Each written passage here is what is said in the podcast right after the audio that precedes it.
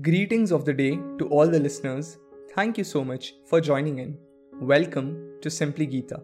In today's episode, we are going to explore and discuss the verses which have been mentioned in chapter 3 of the Bhagavad Gita. Hope the journey proves to be fruitful and hope this episode provides you with a solution to the problems that you may be facing. Thank you for joining in and let us begin. All the human beings are mostly always engaged in action there is rarely a time when we are not doing something. Some actions are full of sin and lies, while some are done for the sake of duty. This gives rise to a question which is valid that what are those actions which will take us closer to our goal? The answer to this particular question is provided by Sri Krishna, and we'll try to decode it in simple language. Arjun asks that if Krishna regards knowledge as better than action, then why was he asking Arjun to engage in that fearful act of war? This is a valid question because if knowledge is truly better, then Arjun was receiving the same from Sri Krishna. So, why was there a need for him to fight his loved ones in the battle? Often, we may also come across such thoughts that why exactly should we indulge in action or do anything for that matter? Arjun was getting puzzled by the instructions of Sri Krishna. Instead of understanding the truth, he was getting more confused, and thus Arjun asks Sri Krishna to tell him for certain that which should be done so that his confusion is vanished. The wisdom of Krishna is deep and it is not so easy to understand. Arjun was wondering that how exactly should he apply the principles in his life. The Lord tells Arjun that there are two types of belief in this world. One is that of knowledge and the other is that of action. In other words, every man tries to achieve the self through either of these two means. Through the yoga of knowledge, a person can get rid of sense distractions and he can focus his mind on the supreme or on his goal. And through the yoga of action, a person works with devotion without any desire for the fruits of his effort. Krishna tells that a person cannot attain the true yoga of action without starting a work, and neither can a person attain true knowledge by merely abstaining from all work. So, Krishna makes it very clear that it is not acceptable that we stop our duties and action and call ourselves a monk and a person fixed in intelligence. If all of us avoid our responsibilities and turn a monk, then we will feel that doing so will provide us with peace and happiness, then it is not a rational way of thinking. A person who gets rid of work cannot claim to be situated in the yoga of action. It is never possible that a person in this world can abstain from all work. Our world and the laws of nature are such that whether we desire or not, action is unavoidable and we have to indulge in action. Here, we can also learn from the nature itself. Nothing ever stops in the nature. The sun rises when it is time for it to do so, and so does the moon. Time never stops for anyone, and we should also learn to keep moving, just like time. Hence, it is important for us to understand the true yoga of action and then indulge in that action. Krishna tells that the person who, only for the sake of deceiving by outward appearance, tries to forcibly control the senses, but his mind is constantly thinking of those desires, is actually a pretender. Such a person is a liar who refuses to have food but is actually thinking of the food and its taste. A person with this mentality can never hold a true fast. Krishna tells Arjun that a person who, with pure devotion, tries to sincerely control the senses and engages in work without any attachment, that person is truly practicing the yoga of action. So, the Lord is giving a warning that controlling the senses is undoubtedly important, but along with it, it is very essential that the mind should not be attached to those senses and the mind should not be thinking of those senses. When the senses are in our control, then we are able to work with pure focus and no disturbance is able to stop us from performing the action that we are meant to do. On the other hand, if we are in control of the senses, then even the smell of something delicious will distract our mind and destroy our focus. Krishna tells Arjun to perform his duty and only indulge in action because as compared to inaction, action is much better. Besides, if Arjun will not indulge in action, then surviving in this world will become a very difficult task for him. Without action, Arjun may not even be able to maintain his body. There are a lot of activities that we can indulge in, but there is something out there in the world which we are actually meant for. Every human being has that one X factor or something unique. If we indulge ourselves in that activity which the nature wants to use us as a medium for, then undoubtedly we shall create history. Whatever work it may be, we need to regard the same as our duty and perform it. In the next verse, Krishna explains the action which helps in the betterment of the society. He tells that if Arjun will perform his duty only as a servant for the sake of the Supreme and with his best efforts, then he will be able to get rid of his attachment.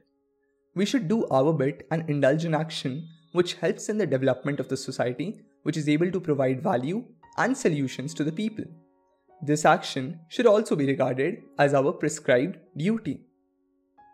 Then Krishna explains about the sacrifices which should be offered by a human being to please Brahma or the divine before starting any work. This helps us in performing the work in the best possible manner, shows us the way ahead, and helps in achieving the goal. Krishna tells that as per the Supreme or as per Brahma, if humans indulge in sacrifices to please the gods, then those gods will ensure our welfare. In the same way, we should do our work in such a manner that it pleases everyone and results in our benefit. The sacrifice that Krishna is speaking of is a way of worshipping the Supreme. This is the reason it is believed that before starting any work, we should take the name of Lord with faith. With such sacrifices, when we worship the gods, then they please our wishes even before we ask for them. On the other hand, the person who is not willing to sacrifice anything but is only interested in demanding pleasures from the gods should be considered a thief. Here, Krishna clearly mentions that it is only when we do something that we are able to get something. In order to get, it is very essential to give. The word worship can also be assumed as action with faith in the divine. If we do not work but only hope that we should get all the comforts, then we are not living ethically. For instance, a person willing to lose weight and gain a fit body has to sacrifice the junk food which may provide pleasure to the tongue but not to the body. The people who eat the food only after it is first offered as a sacrifice to the divine are free from all sins. On the other hand, for those people who eat their food without offering any tribute to the Supreme, they only eat sin. Here, we could inculcate a habit as simple as thanking the Supreme for the food that He has given us and offering the same to Him from our heart. We can request the God to have a taste of the food and only then should we start our meal. This will ensure that we do not commit a sin and will also help us in developing the habit of gratitude. With the end of food, everything will come to an end because all living beings exist with the help of food. Rain is essential for food. Without rain, there can be no food. And similarly, sacrifice is essential for rain because the God of rain showers his blessings when he is pleased with our sacrifices. And sacrifice results from action, and we can perform true action only with the help of knowledge. So, here again, Krishna highlights the importance of action and carrying out the assigned duty when a person is situated in true knowledge. Krishna tells that the person who does not follow the rules, who gives no importance to the laws of nature, in other words, a person who does not carry out his duties such a person who is merely engaged in the sinful act of satisfying the senses, such a person lives in vain. He is a slave of the senses, and his birth as well as his death is meaningless. The person who is concerned about the soul and satisfied from the soul and is on the path of self realization, for such a person there is no duty. The one who has obtained the supreme knowledge, only such a person becomes free from duty, but such a person is one in a million but for ordinary people like us, duty is the most important factor. Sanjay further tells us the knowledge of Sri Krishna. He tells that for a great person like Sri Krishna who has understood the supreme truth, there is no provision for any work. Such a person is free from the bondage of work because they are free from selfishness. Such a person is different from the ordinary people and is not bound by the rules. Here we should understand this in the sense that a person who has experienced the divine does not desire for anything else. Krishna tells that therefore Arjun should free himself from the attachment and perform his duty in the right manner. He tells Arjun to get rid of the desires and work because the person who does his duty without any attachment is able to reach the divine. It should be noted that the path of duty is not always so easy to follow. Often it happens with us when we don't feel like doing any work, when we feel like sleeping late and staying in our comfort zone. But we should remember that we can achieve nothing in this life with such an attitude, and this is what the Lord is also trying to explain to Arjun. There are many such people who reach the divine by engaging in action and performing the duty. The Lord gives example of King Janaka. There are people who understand the truth of the soul through knowledge, but for others, action is the only way. If we want our life to have a meaning, then we have to indulge in action without attachment. The leader is the one who is in front, and the followers are the ones who follow his or her footsteps. It is for us to make a decision if we want to be the one who leads or the one who follows. He tells that the actions which are performed by the ideal person or the leader is actually repeated by others and serves as an inspiration for them to follow. Through his faultless efforts, his acts serve as examples for people to follow. In every field, there are some people who are exceptionally amazing, and other people try to perform the work in the same manner. Krishna tells that he himself is free from all duties, and neither is there anything which he cannot obtain. In spite of this fact, he prefers to engage in action. There cannot be any leader who is greater than Krishna, but even he does his duty. He could have easily refused to be a part of the Mahabharat war, but he chose action. When Krishna himself was ready to play the role of a charioteer in discharge of his duties, then we are just ordinary human beings and we have no right to abandon our responsibilities. Krishna tells Arjun that if he is not careful while performing his duties, then there will be a huge problem because a leader is expected to act in the optimal way. This is why it is rightly said that with great power comes great responsibility. If the Supreme Lord Himself stops acting, then all the followers, that is, we human beings, will also stop doing all the work. The leader, who does not engage in his duties, has no right to give direction to the followers. Therefore, we need to follow the steps of the Lord and perform our prescribed duty. Krishna tells that if he does not perform his duty, then there will be destruction of the world and the people. He tells this because the entire world is actually the creation of Krishna and if he does not perform his duty, then surely the world will face immense problems. Laws are equal for humans as well as gods. If the law of nature requires us to work, then undoubtedly we will have to work. The ones who are unintelligent perform their work with attachment, but intelligent people should engage in action without attachment so that they leave the correct footprints for people to follow. The Lord speaks this for those people who think that after abstaining from all work and turning a monk, they will be able to surely reach God. The intelligent one who is aware of the truth is responsible to ensure that their way of living in no way gives rise to the feelings of inaction among other ignorant people. Instead, they should set such an example before the people that they are inspired to act in the correct manner and perform their duty. Every human has a nature and he does work according to that nature. Every work is done according to the quality of nature of that person. The one who is full of pride thinks that he does all the work, but Krishna tells that such a person is unintelligent. The work that we do is actually our nature making us do that particular work. Often it happens that when we are filled with anger, we do something which we did not actually want to do.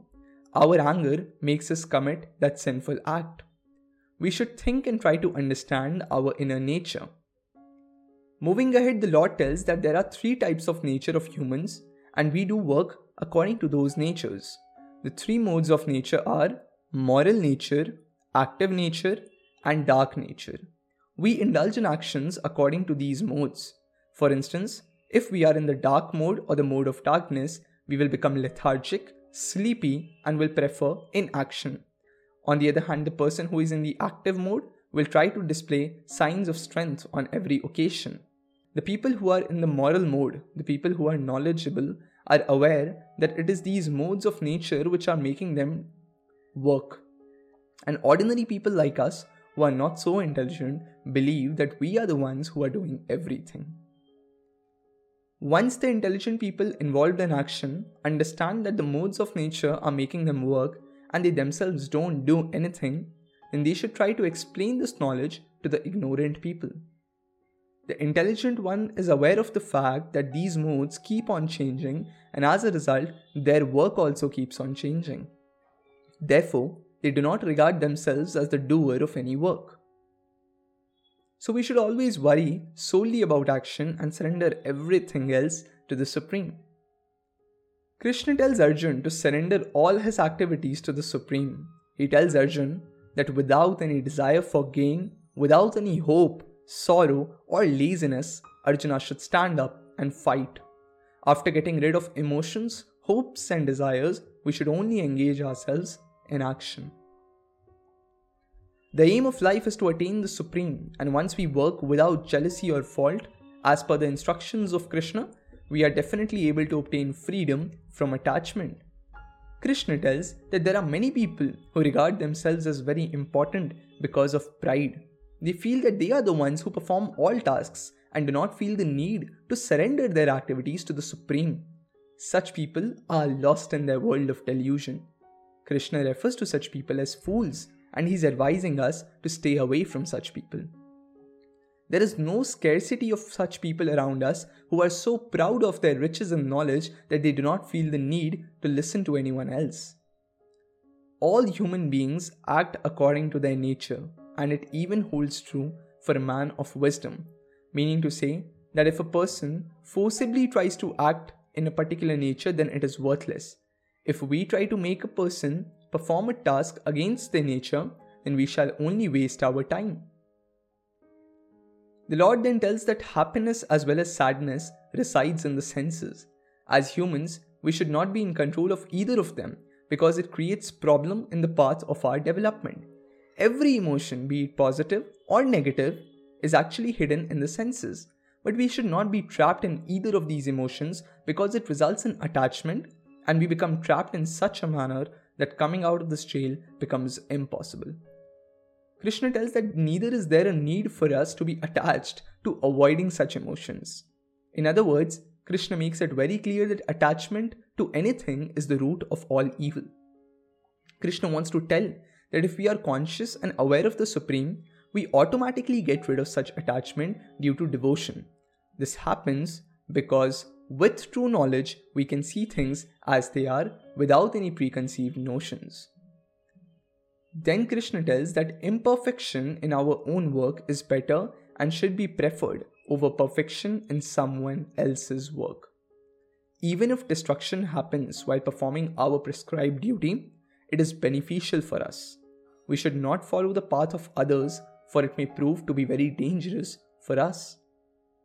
Here the Lord explains that we should indulge in that activity which is our duty instead of being flattered by the activities of others. Often it happens that we start doing something which someone else is doing because grass always looks greener on the other side. Krishna instructs us to have self belief and do our own duty even if it is full of faults. Arjun asks Krishna the reason which leads a person to perform sinful activities even when he does not have the willingness to do so. So, Arjun makes a very valid point.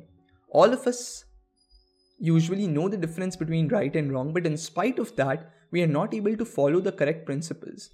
So, Arjun tells that something forces a person to commit such unwanted acts, to commit sin, and he asks Krishna to reveal that secret that what is it which forces a person to go down the wrong track.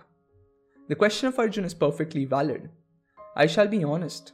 Though I am narrating the principles of Gita before you guys, I can in no way admit that I am free from faults. My senses are not in perfect control of me, and they often make me commit sinful acts even when I don't want to do so. A lot of you may read my blogs or hear this podcast, but in spite of that, it may happen that we are unable to live our life as per the instructions of the Supreme. So Arjun wants to know the reason behind the same. The Lord then tells that it is lust which makes a person commit the sinful acts. Lust arises from the active mode or the mode of passion.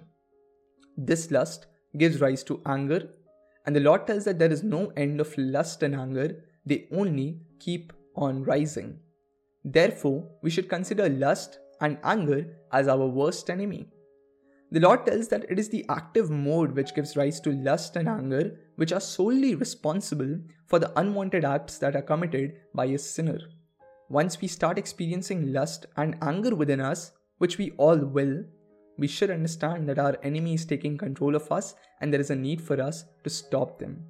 Some ways to stop them could be by developing a better lifestyle, walking barefoot on the grass in the open air, connecting with nature, meditating, regulating the eating and sleeping habits.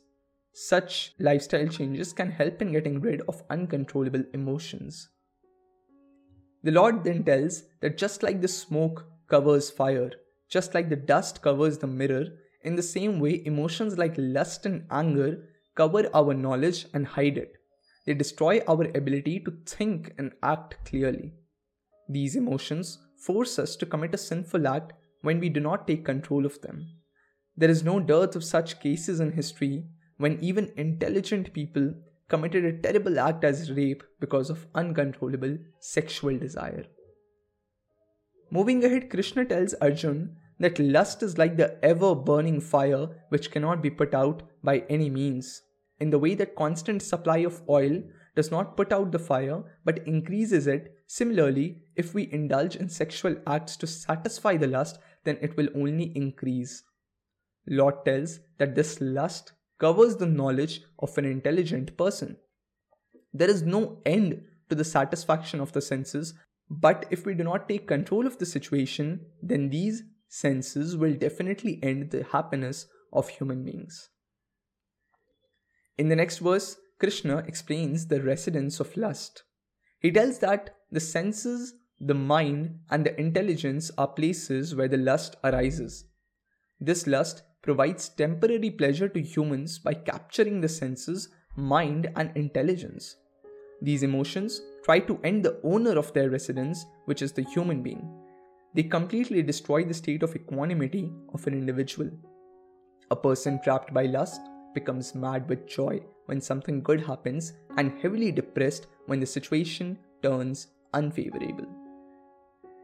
The Lord then tells Arjun that he should first try to control the senses by regulating them. He tells Arjun that with immense strength he should destroy the sin of lust, which destructs the intelligence of a human. So the Lord advises Arjun that before the emotions of greed and anger take control of his mind and destroy his intelligence, he should control the senses by regulating them. Lust and anger fill our mind with doubt and distract us from our path. Often it may happen with us that while working on something important, we feel like relaxing in between. In such a moment, we should be careful and first finish the task at hand. The senses are regarded as superior and stronger than the body. The mind is better than the senses, and intelligence is better than the mind, and the soul is even greater than intelligence. Senses are undoubtedly more powerful than the body because they can destroy the body in seconds by taking immense control. The mind is superior to the senses because it can be used to control the senses. Intelligence is better than mind because it helps us in understanding the way the mind operates. And the soul is the ultimate because it makes us realize that nothing is permanent except the soul. While explaining his point, Sri Krishna tells Arjun that he should consider the soul better than intelligence. Through intelligence, he should gain control of the mind and kill the uncontrollable enemy of lust. With intelligence, if we are able to control the mind, then we will be able to control the senses. With perfect control over the mind and the senses, we will naturally come closer to the soul. So with this, we have come to the end of third chapter of the Bhagavad Gita, where the Lord speaks about the importance of action and self-control. Hope this episode will help you to get rid of your addictions and open the doors to the world of wisdom and right action. Thank you for listening. Stay tuned for the next episode.